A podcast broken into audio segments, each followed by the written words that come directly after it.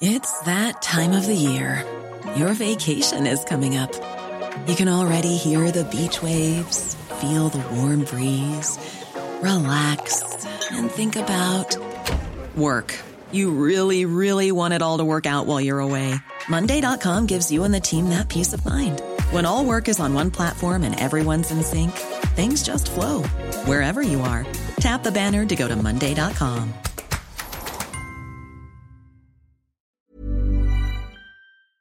Heraldo Radio. El dedo en la llaga. Había una vez un mundo en el que nadie creía. Un país de historias inexplicables. Una nación con personajes asombrosos. Santo Tomás tenía razón. Hay que ver para creer. El México increíble, las verdades que duelen, la voz de los que callan, el dedo en la llaga. Infórmate, diviértete, enójate y vuelve a empezar.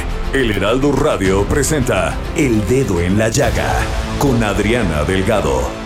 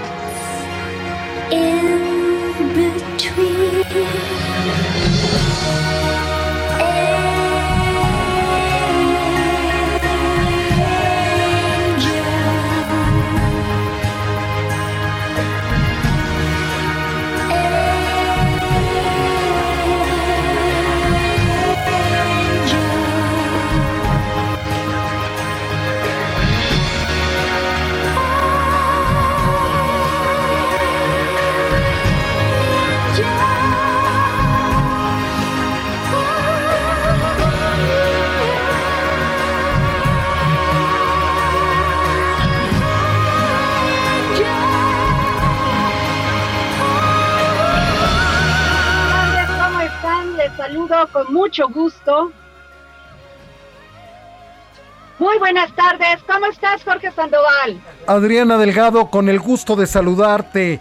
Qué gusto estar este lunes arrancando aquí en el dedo Pues- en la llaga y contigo sobre todo. Qué gusto, Jorge Sandoval. ¿Y qué estamos escuchando el día de hoy? Estamos escuchando Angel con la enorme, enorme Sara Brightman, Adriana Delgado. Esta canción es del musical El fantasma de la ópera. Oye, esposa de, bueno, fue esposa de Andrew Lloyd Webber, o sea, un verdadero eh, músico, talento, pero ella tiene una voz impresionante, Sarah Brightman. Efectivamente, pues ella arranca, ella debuta justamente en 1981 con este musical Cats que ha sido aclamado pues en Londres, en Nueva York, aquí en México. Adriana, como tú bien decías, que fue escrito por, por uh, Andrew Lloyd Webber, quien se, se divorció de ella en 1990, ¿no? Así es, fíjate, pero sin embargo juntos hicieron cosas impresionantes, además cada uno con un talento fuera de cualquier, este, pues de, yo a veces encuentro esto cuando hay un talento así se junta fuera de cualquier normalidad, porque ella canta divino, pero también es compositora y él, bueno, un gran maestro del teatro musical. Dos monstruos que se encontraron en un momento de la vida que coincidieron en sus destinos, Adriana Delgado. Así es, Jorge. Oye, Jorge, y dime, este, que tenemos libros para empezar a calentar el ambiente en esta semana de, semana de Semana Santa, valga la expresión. Eh, Adriana, pues mira, tenemos dos, dos grandes libros, Lo que no se comprende, que son cuentos ilustrados por John Marcelín. Este libro fue escrito por Inés Arredondo, esta escritora pues de esta magia literaria y aparte con una biografía así muy intensa y muy misteriosa y por supuesto del Fondo de Cultura Económica. Y lo que tienen que hacer para llevarse este libro, que de verdad está muy bello, pues es empezar a seguir a Adriana Delgado. Adriana Delgado hay que empezarla a seguir, que es arroba Adri Delgado Ruiz. Arroba Adri Delgado Ruiz. ¿Y ya quieres que saquemos el segundo, Adriana? Por favor, a ver. A ver, y ahí les va el segundo, que es El Destino de Fausto, que es una fábula ilustrada por Oliver Jeffers. Y nada más, pues ya sabes cómo empiezan los cuentos infantiles que muchas veces son para nosotros los adultos para que entendamos de manera más sencilla las cosas, Adriana. Había una vez un hombre que se creía dueño de todo, así que salió a buscar lo que era suyo. ¿Qué tal, Adriana Delgado? Así es, Jorge. Oye, pues el único programa que regala libros en toda la radio en México, ¿quién es? ¿Quiénes son, más bien? El dedo en la llaga, lo que tienen que hacer ya saben. El Heraldo de México, el Heraldo de México Media Group, y nosotros con un gran deseo, además de que el Fondo de Cultura Económica nos apoya siempre para que pues hagamos de la lectura un hábito. Efectivamente, Adriana, todo este esfuerzo que has venido realizando con el Fondo de Cultura Económica ha sido enorme y sobre todo porque todo lo que se haga por la educación, Adriana, por la educación de nuestros niños, de nuestros jóvenes y de nosotros mismos los adultos, muy importante para poder seguir avanzando en la vida y avanzar como país también, Adriana. Así es, Jorge. Oye, Jorge Sandoval, y bueno, ayer por fin pues se cumplió lo que durante meses nos llevó a un debate entre el INE, el presidente de la República, Andrés Manuel López Obrador. Jorgito, nomás te informo que se escucha tu, tu teclado en, en todas las, en todos los radios de la República Mexicana. Perdonen Y entonces, este, pues, eh, se llevó un gran debate que si se no podían promocionar, que si sí podían promocionar, que si la presiden- el presidente de la República, Andrés Manuel López Obrador, había prometido desde la campaña que se iba a llevar a cabo una revocación de mandato. Algunos señalaron que era un verdadero, una verdadera broma, que, que no tenía por qué ser si el presidente ya tenía una aceptación del más del 50%. En fin, todos estos meses hemos vivido con ese debate que eh, lo que a mí sí me queda claro es que sí era importante esta democracia participativa. Lo que no nos gustó a muchos y o sea, y a algunos no les importó fue el costo que iba a tener eso. Pero por fin ayer domingo 10 de abril se llevó a cabo esta, esta revocación de mandato y pues eh, o algunas cifras, unos, unas, unas, este, portadas de los periódicos decían, no, es que el presidente ganó con el 18%, algunos otros, algunos otros medios decían, no, fue un éxito. Pero bueno, ¿quién más que un experto como Benito Nasif para que nos digas, para que nos diga cómo vio esto? Benito, ¿cómo estás? Todavía, todavía no lo tenemos, este, está por contestar Adriana, me dice que le demos 30 segunditos para que pueda tomar la Claro llamada. que sí. Me dice Bueno, 30 lo que sí es importante. Lo que sí es importante es que hubo más de, un, de 15 millones de mexicanos y mexicanas que se dieron, pues, este, fueron a las urnas y votaron a favor de que el presidente siguiera en su cargo como presidente de la, revoca- de la República. Creo que hubo más, un millón y tantos que dijeron, no, no estoy de acuerdo con que siga, pero lo que es importante es la participación.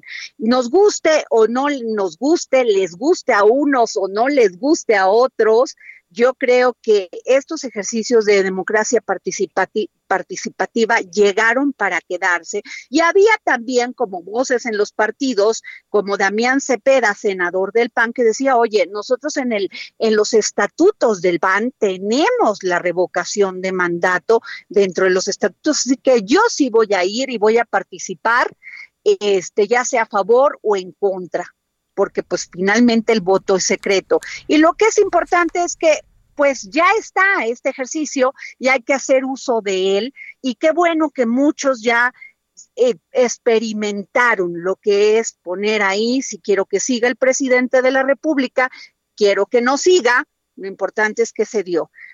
Ya tenemos a Benito Nasif. Ya se encuentra el doctor Benito Nasif en la línea.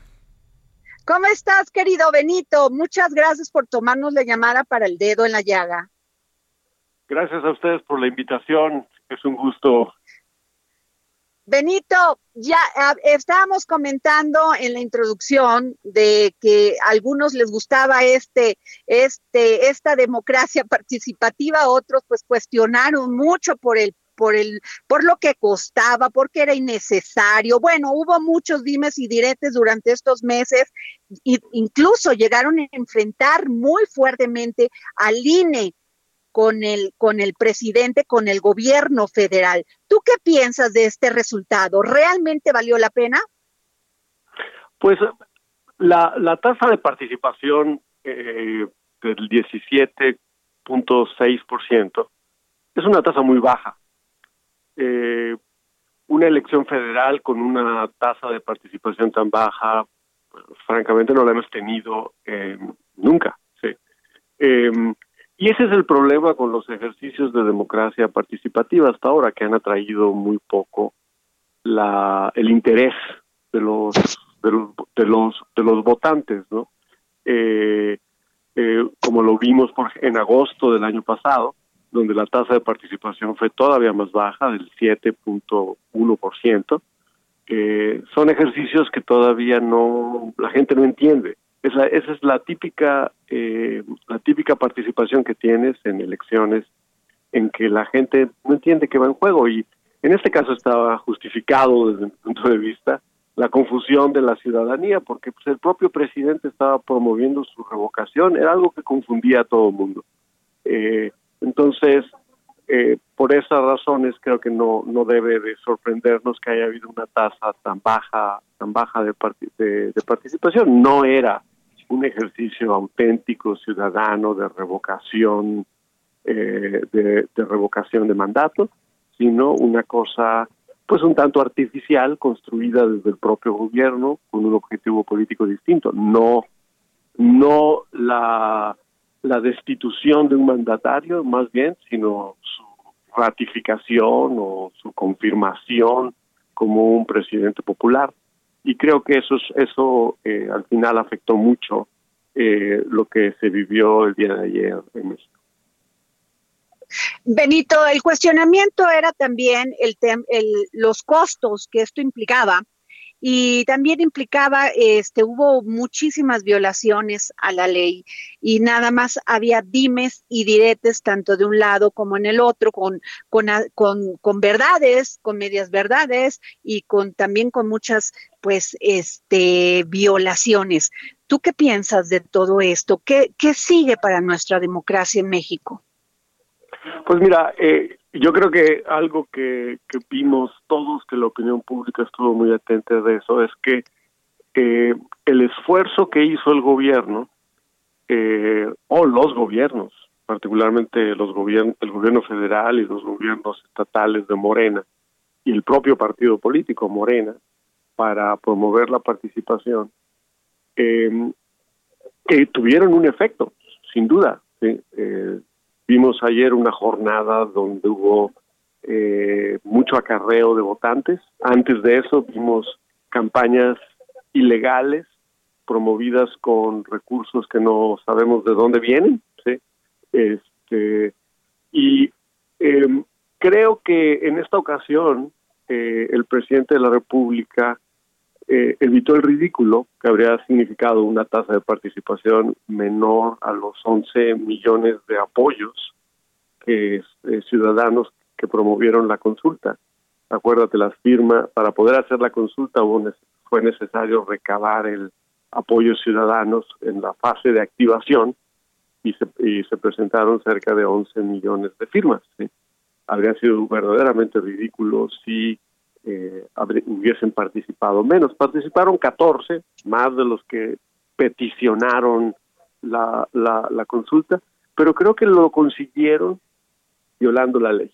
Y eso es la parte grave que yo creo que nos obliga a revisar si es necesario introducir mayores candados, mayores controles, para que quienes están en el poder no abusen de esto, de su posición, ¿sí? con fines político-electorales. Ahora, Benito, se decía eh, este eh, del hecho de que de que había carreos y todo esto, pero pues ciertamente no es una votación para ver si votas por un partido, votas por el otro, eliges, sino era la ratificación de un gobernante que tiene más del 50% de, según encuestas. Y, y, y si le ponemos la participación, pues no llega a ser ni un 30%, ni un 40% y menos, un 55%. Bueno, la, la, la, la participación, eh, hay una cifra ya oficial que se despre, semioficial diría yo, porque falta todavía el resultado, el resultado final que debe estar en esta, en las próximas horas. Eh, fue del eh, 18, del 17.6%, es decir, menos de cada, de dos de cada diez mexicanos y mexicanas que están inscritos en el listado nominal acudieron a votar el día de hoy. Esa es una participación muy baja en una elección constitucional. No hemos tenido, es decir, aquellas en las que se eligen representantes, no hemos tenido una participación eh, tan baja como esta. Eh, salvo en la consulta eh, para llevar a juicio a los presidentes que se celebró el año pasado. Entonces, Que además Hemos- no llegó, no llegó a la votación para que fuera vinculante, entonces quedó como igual, ¿no? en ninguno de los dos casos la, eh, eh, no solo no solo eso hay que aclarar porque eh, eh, algunos partidos políticos están pidiendo la anulación de la elección esta elección de ayer no es válida. Eh, porque lo que se requiere para la validez del resultado de la, del- de la votación de ayer es que que hubiese un 40% de participación. No lo hubo, entonces no tienes una elección válida. Eh, es como si no hubiera, no, como si no hubiese pasado nada el día de ayer. Como si se hubiese levantado simple y sencillamente una encuesta. Legalmente Claro. no tiene ninguna implicación.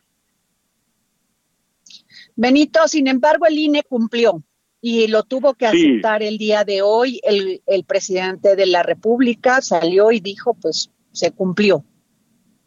Sí, desde luego, el INE, el INE instaló casi la totalidad de las casillas, muy pocas casillas quedaron sin instalarse, la gente tuvo la oportunidad de votar, eh, se hizo, se hicieron los cómputos este eh, de manera preliminar o eh, se hizo un, un- un conteo rápido, esta vez no tuvimos programa de resultados preliminares o PREP, que es lo que algo a lo que estamos acostumbrados los mexicanos en todas las elecciones pero tuvimos un conteo rápido y de manera muy oportuna. Lorenzo Córdoba, el consejero presidente, dio a conocer las tendencias dentro de los márgenes de error eh, cuidadosamente calculados por los por los científicos que integran el comité del conteo rápido. Entonces hubo hubo información de altísima calidad de manera oportuna. Algo que sin embargo echamos de menos es la vigilancia de los de los contendientes, porque muchas muchas casillas no hubo representación de otros partidos distintos a Morena, al Verde y al PT, y por lo tanto no hubo eh, la vigilancia de los, digamos, de la oposición, algo que es muy bueno y algo que es lo que ocurre regularmente en elecciones constitucionales, no ocurrió el día de ayer, donde eh, digamos que eran nada más los ciudadanos que insaculados que instalaron la casilla y la gente de Morena, nada más en las casillas. Eso yo creo que es, algo que no debe de ser y que es algo que debemos cuidar en futuras en futuras elecciones y consultas. Claro.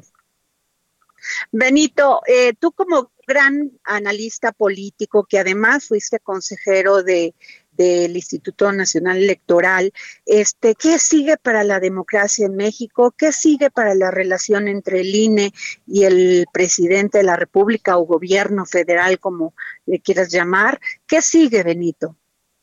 Pues mira, eh, el próximo año, en el 2000, en abril de 2023, exactamente dentro de un año casi, concluyen su, su mandato, el periodo para el cual fueron nombrados el actual consejero presidente Lorenzo Córdoba eh, y tres consejeros más, el consejero Ciro Murayama, la consejera Diana Favela, el consejero José Roberto Ruiz Aldañez, eh, eh, van a concluir su periodo como, como consejeros y viene una renovación parcial del INE, del Consejo General del INE, con un- una posición muy importante que se tiene que nombrar, eh, que es la del consejero presidente, además, porque es la, la voz, es la eh, del, del INE ante la opinión, es la imagen del INE ante la opinión pública. Entonces, lo que viene, yo creo que desearía, yo haría votos porque fuese un nombramientos de consenso, porque fuesen nombramientos resultado de, de- de un gran acuerdo entre todos los partidos políticos y no la imposición eh, facciosa de una mayoría. Eh, en nuestra constitución está diseñado que el Consejo General del INE emana de nombramientos respaldados por la unanimidad prácticamente de los eh, de los partidos representados en la Cámara de Diputados. Así ha ocurrido desde eh, desde, desde el 2008, ¿sí? y creo que eso eso eso debe permanecer. Es lo que le da fortaleza a una autoridad electoral y es que eh, eh, el nombramiento del Consejo General de INE sea resultado de una- un, un amplio respaldo en el, Claro. en el- en la Cámara de Diputados y no de y no de la imposición unilateral de una mayoría y esperemos que en pro- Ahora, el próximo ¿cómo? año estemos viendo Ajá. eso ¿Cómo ves esta, esta propuesta que hizo el presidente Andrés Manuel López Obrador de que los consejeros fueron el, fueran electos? Pues mira, yo creo que es una propuesta que formula al calor de una discusión o de una es una reacción pues un, un tanto apasionada por una decisión que acaba de tomar la sala superior que eh, esencialmente de- decretó la inaplicabilidad del decreto de interpretación auténtica que recientemente había aprobado la Cámara de Diputados. ¿sí? Y eh, me siento yo que al calor de las circunstancias del presidente de la República salió a proponer algo que si lo revisas con cuidado me parece que no es una buena idea. ¿sí? Eh, eh, politizar eh, de esa forma el, y partidizar también, porque son los partidos los que al final del día este, terminan siendo eh, los, actores en los procesos electorales, el nombramiento de los consejeros, me parece que eh, eh, no es lo más apropiado. Y este y que el modelo actual que tenemos con todos sus problemas me parece que es un modelo que funciona ¿sí? Eh, la clave está desde mi punto de vista en lo que te mencionaba hace un momento el consenso ¿sí? el nombramiento debe de- el del árbitro debe ser respaldado por el consenso de los jugadores de los contendientes Híjole, pues eso sería en lo ideal, Benito. Esperemos que este año que viene y este próximo año y es lo que sigue de este año no vaya a ser, va- vaya a seguir siendo un eterno debate entre el INE y el presidente de la República. Pues mira, cuando es necesario, el, el INE está para aplicar la ley. Sí. Y Claro. a, a veces eso no le gusta al gobierno en turno y este pero es cuando justamente la gente que encabeza el INE les quita su salario porque tiene que aplicar la ley en circunstancias complicadas y yo por eso creo Pues- que eh, esas protestas que a veces vemos esa discusión es resultado de que el INE está funcionando y está haciendo su trabajo Muchas gracias, Benito Nasif. Muchas gracias por, por tus comentarios, por tu experiencia en estos temas. Gracias. gracias por la oportunidad muy buenas tardes Buenas tardes. Nos vamos a un corte y regresamos aquí al dedo en la llaga. I am your rain. Sigue a Adriana Delgado en su cuenta de Twitter. Arroba Adri Delgado Ruiz. Además, te invitamos a enviar tus opiniones y comentarios en texto o por mensaje de audio a través de WhatsApp al 55 2544 3334. Y si quieres escuchar El Dedo en la Llaga de El Heraldo Radio, en cualquier momento y donde quiera que te encuentres, descarga el podcast disponible en Spotify y iTunes. Heraldo Radio. La HCL se comparte, se ve y ahora. Everyone knows therapy is great for solving problems, but getting therapy has its own problems too, like finding the right therapist, fitting into their schedule, and of course, the cost. Well, BetterHelp can solve those problems. It's totally online and built around your schedule. It's surprisingly affordable too. Connect with a credentialed therapist by phone, video, or online chat, all from the comfort of your home. Visit betterhelp.com to learn more and save 10% on your first month. That's BetterHelp, H E L P. Bien se escucha.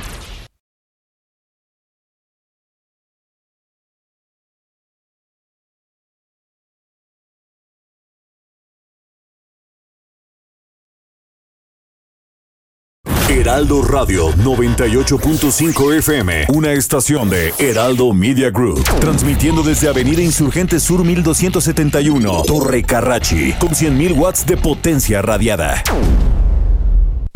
Sigue a Adriana Delgado en su cuenta de Twitter en arroba Adri Delgado Ruiz. Y envíanos tus comentarios vía WhatsApp al 55 25 44 33 34 o 55 25 02 21 04. Adriana Delgado, entrevista en exclusiva al doctor John Ackerman, escritor, analista y catedrático.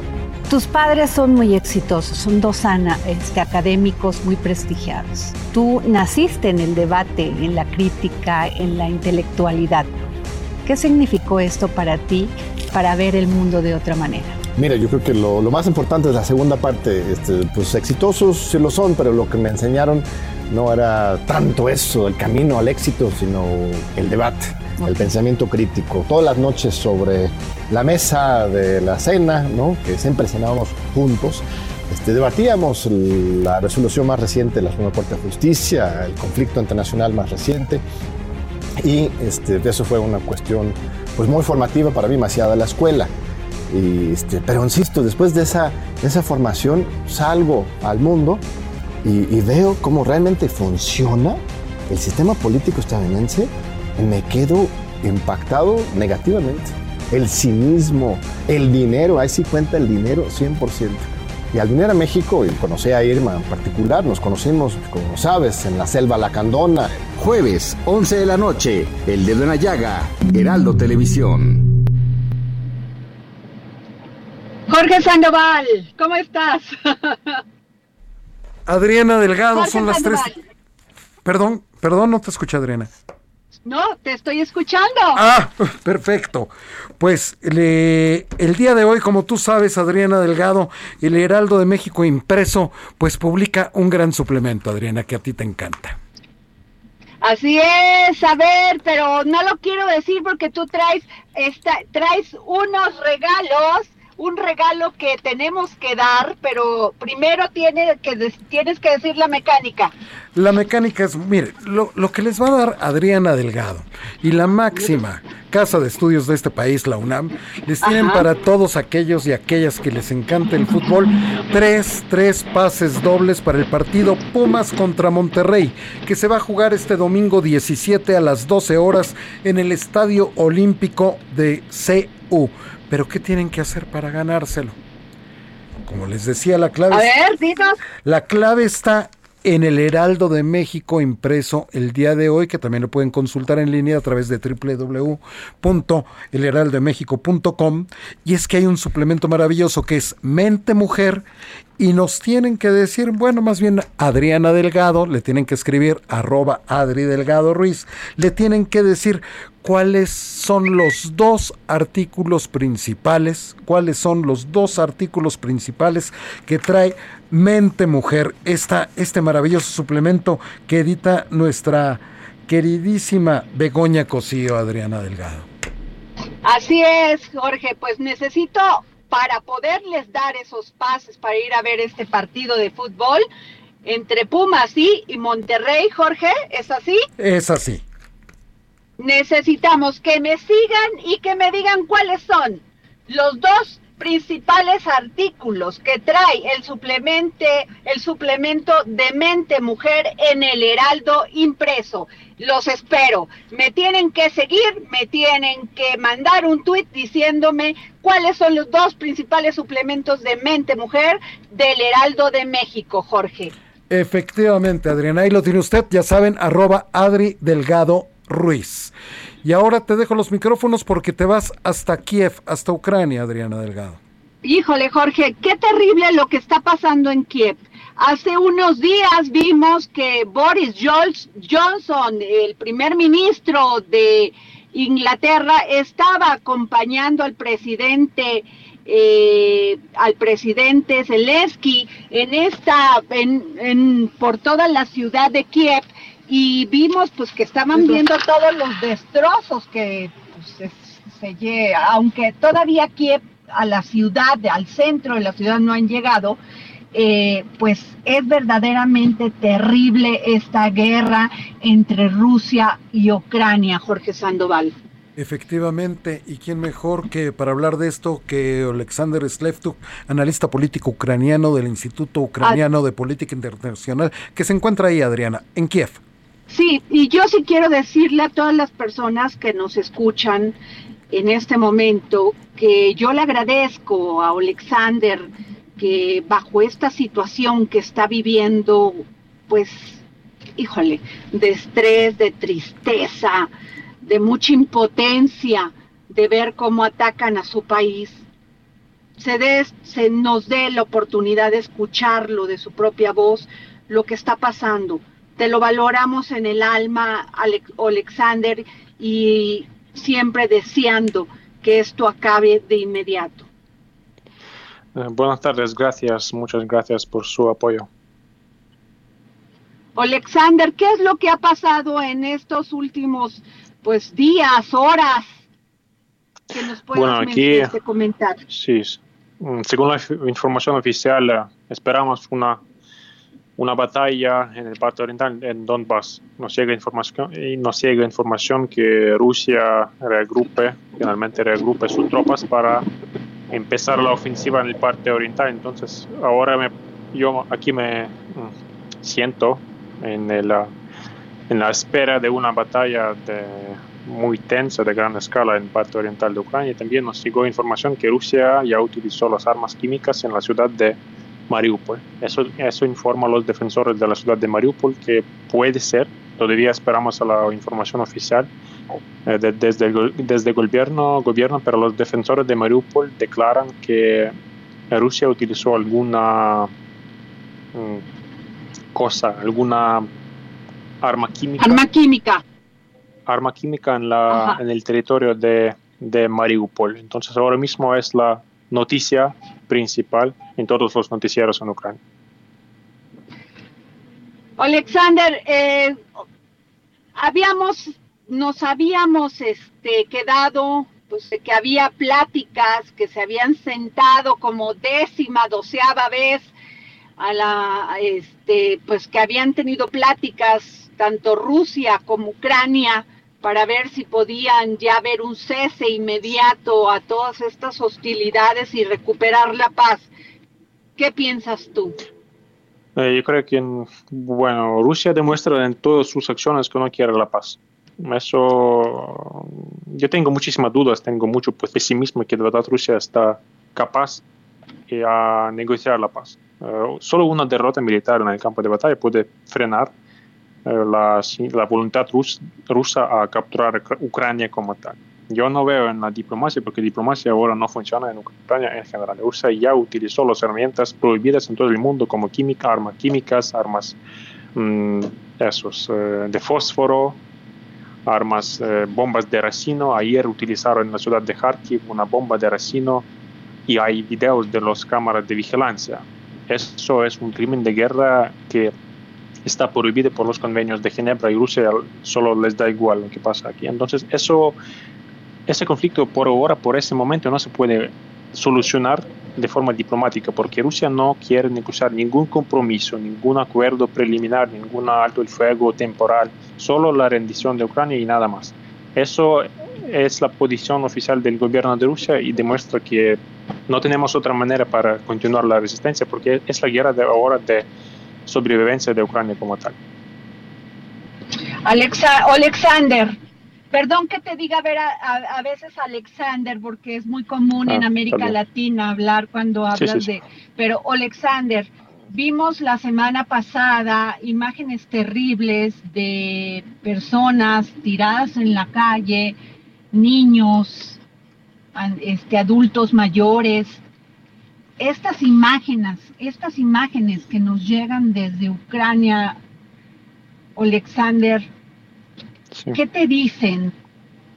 Híjole, es que es terrible y, y no nos queremos ni imaginar el dolor que sientan ustedes. Bueno, yo también, yo no puedo imaginar, imaginar de forma completa lo que pasa en Donbass, lo que pasa en la ciudad de Kramatorsk, que fue fue atacado con un misil balístico. Yo visité esa ciudad de Kramatorsk hace varios meses, en, en verano. Yo, yo conozco aquella estación de tren donde pasó ese ataque, pero es difícil imaginar lo que pasa ahí, porque en la capital vivimos con una vida cotidiana bastante relajada, pero en, en, el Donbass, en parte oriental, pasa un horror. Un horror de verdad que, que ahora me parece peor que pasó en Siria. Y bueno, uh, la información oficial ya está reconocida por, los, uh, por el Occidente, por, los, uh, por la inteligencia británica y inteligencia de Estados Unidos, que Rusia utilizó un misil crucero, un misil balístico .U contra los civiles en, en, la estación de tren. ¿Cómo se llama? Es un, se llama una, barbaridad de nivel estatal, un terrorismo estatal y los oficiales, el, Rusia es un país bastante poderoso y yo sé yo estoy seguro que por, por 100% ellos supieron que están eh, lanzando un misil contra civiles. Eso es imposible a no saber a dónde va a volar eh, el misil. Y por eso esa decisión fue tomada a nivel oficial por, la, por, las, por los oficiales rusos y debe ser condenado por, en el nivel internacional también.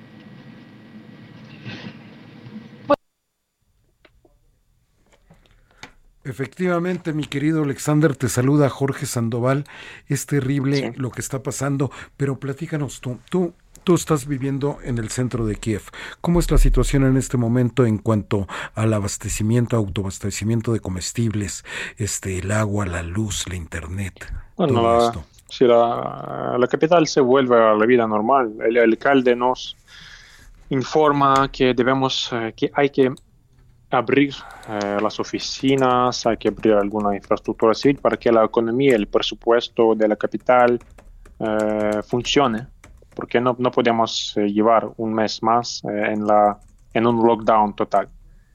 la economía debe funcionar y por eso paso a paso la gente se vuelve a la capital. Yo no, no puedo decir que aquí esto es un ciudad totalmente seguro, seguimos con toque de queda, también seguimos con puestos de control, eh, también pueden pasar, pasar algunos atentados porque todavía no llega información sobre detenciones de los infiltrados en la capital. Entonces, algún, también algún ataque aéreo también puede pasar. Pero en el mismo tiempo la, gente se acostumbró, yo veo la gente, seguimos con comunidades, con suministros, con todo, con todo eso no hay problema. Alexander, te mandamos un gran saludo y deseando que esto termine ya y o sea, y que termines rápido. Gracias. Gracias. Muchas gracias.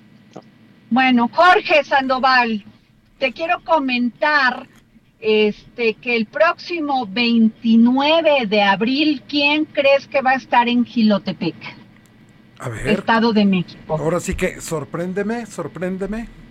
El maestro Francisco Mendoza de este gran podcast que hace junto con la licenciada Doris la verdadera historia de México. El maestro Francisco Mendoza y su maravilloso podcast La verdadera historia de México estarán en Gilotepec de Molina, Estado de México, el próximo 29 de abril para hablar de la historia no solamente de esta guerra y esta batalla tan importante entre libera- liberales y conservadores que se llevó a cabo en Calpulalpan, sino de toda la importancia que tiene toda esta zona.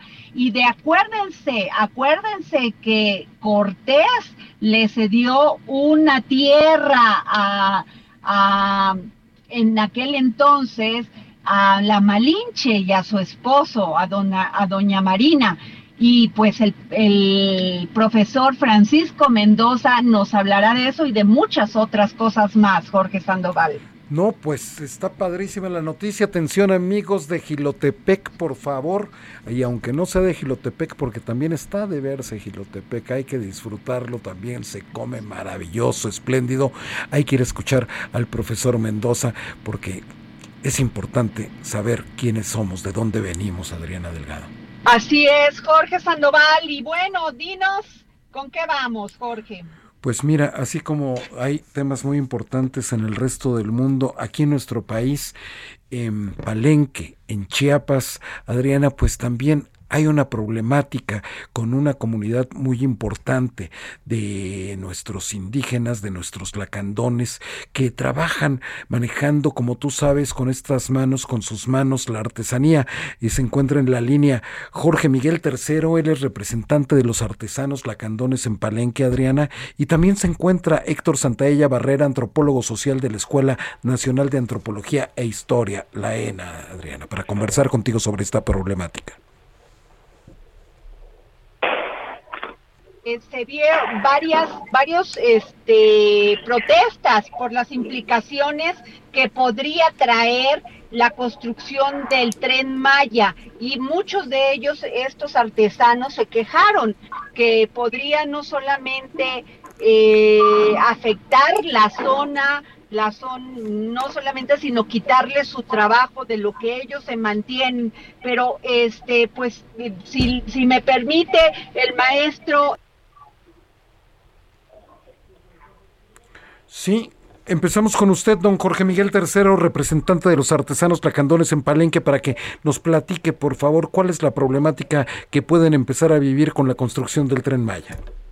Buenas tardes, muchas gracias por el espacio.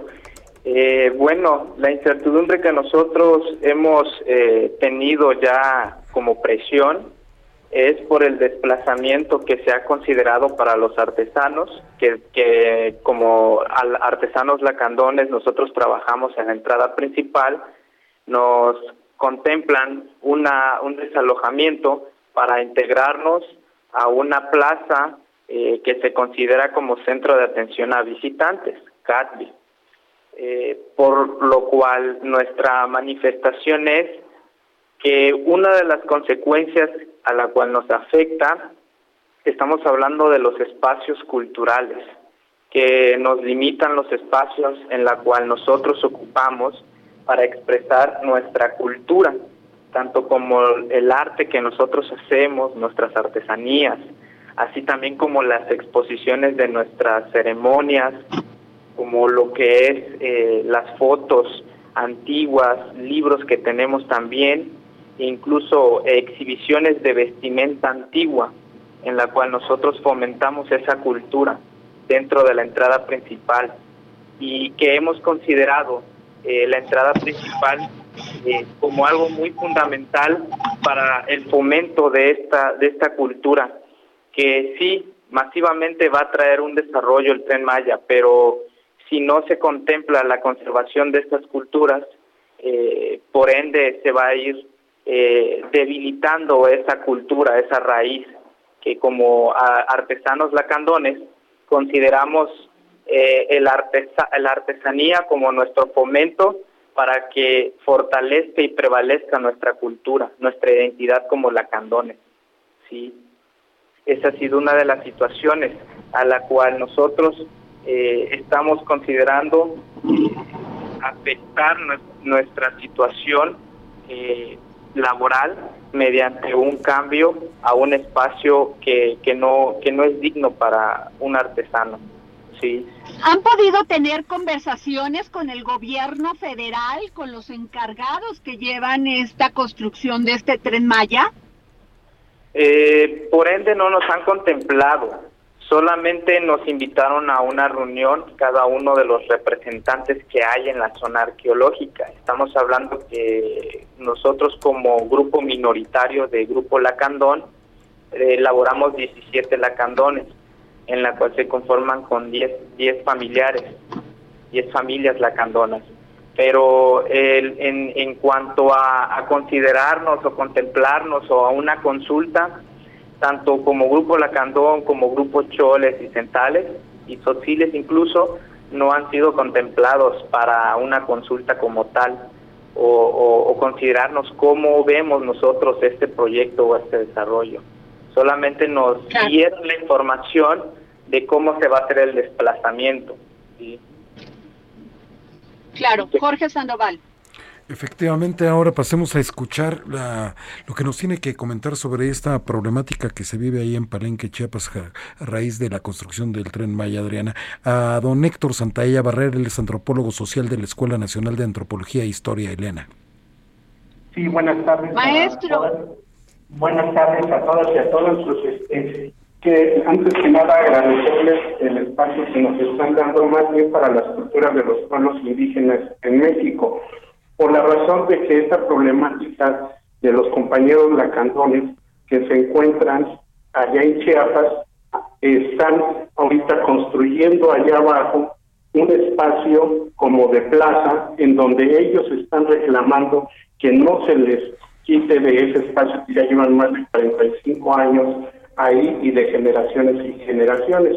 Y aparte está la problemática pues, de su identidad cada vez se va a ir desapareciendo y desarrollándose otro tipo de actividades con el modo de producción capitalista, en el cual los beneficiarios, vuelvo a comentar, han sido los empresarios y en realidad las comunidades donde estarían quedando en este plan de proyectos, sabiendo de que, como bien lo dice tercero, que no ha sido consultado para poder hacer todos este tipo de cambios.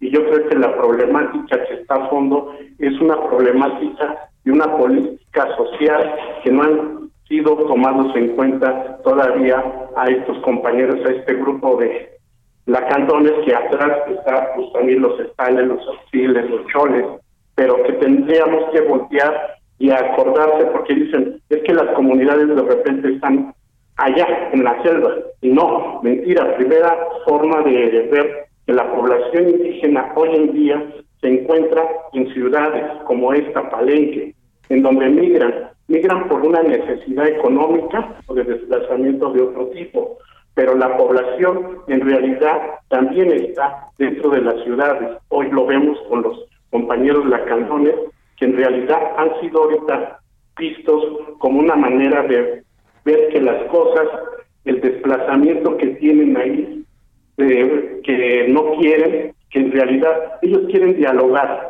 Y el convenio 169 lo dice muy bien en sus artículos. Es una consulta, pero una consulta real.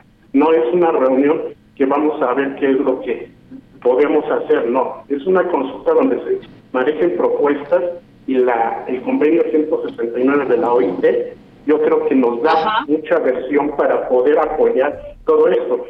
Eh, algo que también ya hicieron ellos es, se hizo una solicitud sobre esta problemática a la presidencia. Toda, este, se metió oficio y todavía no les han contestado. Entonces, pero, pero maestro, el gobierno federal constantemente nos está repitiendo que se llegaron a acuerdos con todas las comunidades indígenas para poder llevar a cabo la construcción de este tren Maya. Entonces Pero algo no- está fallando. Claro que está fallando porque son los clientelismos los, los que en realidad han estado desde hace muchos años, por ejemplo, eh, todos los Indy, pues en su consejo, en realidad, pues son líderes nada más de pueblos indígenas, pero la consulta, como digo, lo que es una consulta real, tiene que bajar hasta la comunidad. Pero esto no ha sucedido. Un ejemplo de esto es lo que les estoy comentando referente a los compañeros lacandones, que yo no lo estoy diciendo, ellos lo, están, ellos lo están diciendo, y mucho de esto está pasando con las comunidades. Yo siento de que en realidad podemos pasar al siguiente paso. Ahorita ya se le dijo a la presidenta, queremos saber nuestra situación, no se ha podido ver esta situación, no les han dado respuesta. Ahora el siguiente paso son con los gobiernos internacionales. Muy bien, pues sí. Jorge Sandoval.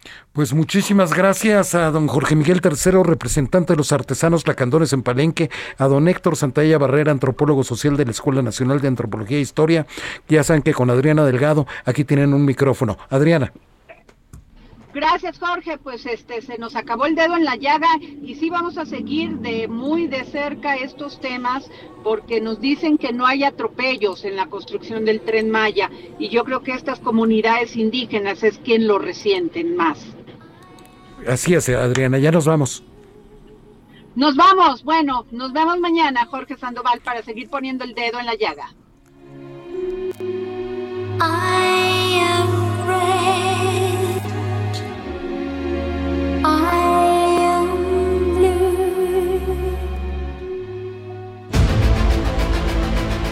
El Heraldo Radio presentó El Dedo en la Llaga con Adriana Delgado. Heraldo Radio 98.5 FM, una estación de Heraldo Media Group, transmitiendo desde Avenida Insurgente Sur 1271, Torre Carrachi, con 100.000 watts de potencia radiada. Planning for your next trip? Elevate your travel style with Quince. Quince has all the jet setting essentials you'll want for your next getaway, like European linen, premium luggage options, buttery soft Italian leather bags, and so much more. And is all priced at 50 to 80% less than similar brands. Plus, Quince only works with factories that use safe and ethical manufacturing practices. Pack your bags with high-quality essentials you'll be wearing for vacations to come with Quince. Go to quince.com slash pack for free shipping and 365-day returns.